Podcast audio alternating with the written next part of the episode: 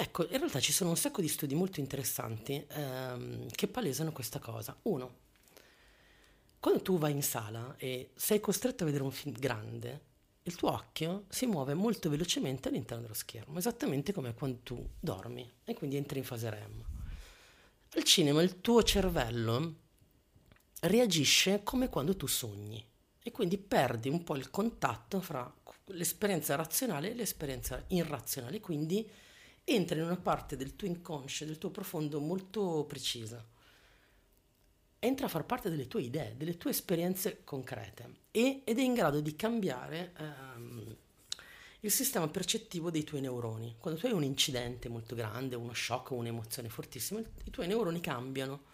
Quando cambi personalità nella vita o quell'esperienza ti, ti ha cambiato, è vero, il cinema è in grado di fare la stessa cosa.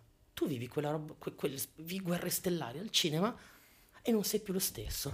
Non sei, è vero, non sei più lo stesso.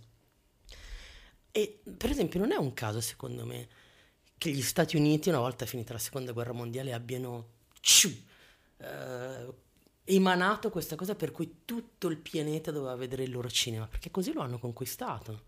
Eh, tutte le dittature puntano su quello, perché la gente, in Corea del Nord la gente va al cinema, ok? Non, adesso non voglio dire, però...